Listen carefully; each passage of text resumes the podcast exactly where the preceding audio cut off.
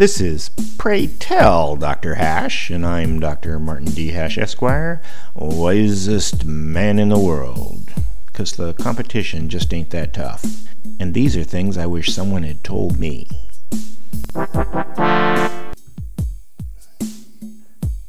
Today's topic Blind Leading the Deaf.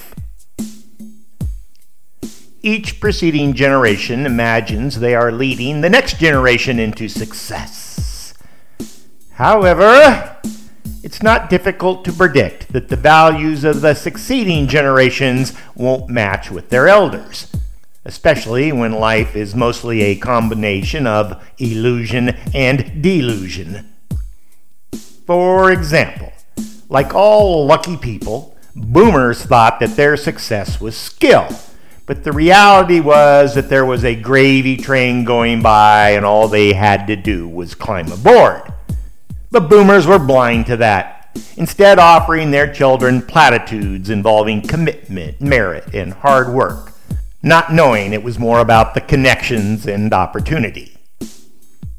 Also, boomers could borrow as much as they wanted because the debt was covered by the coming generations. Those were idyllic years, benefiting from unique circumstances such as globalization that will not reoccur and are petering out.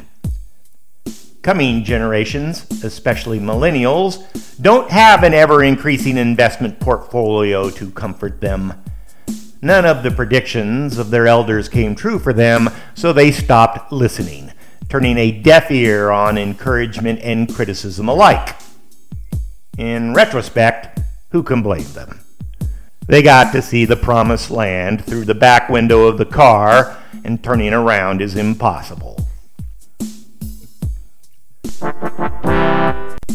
For more, see my website at martinhash.com.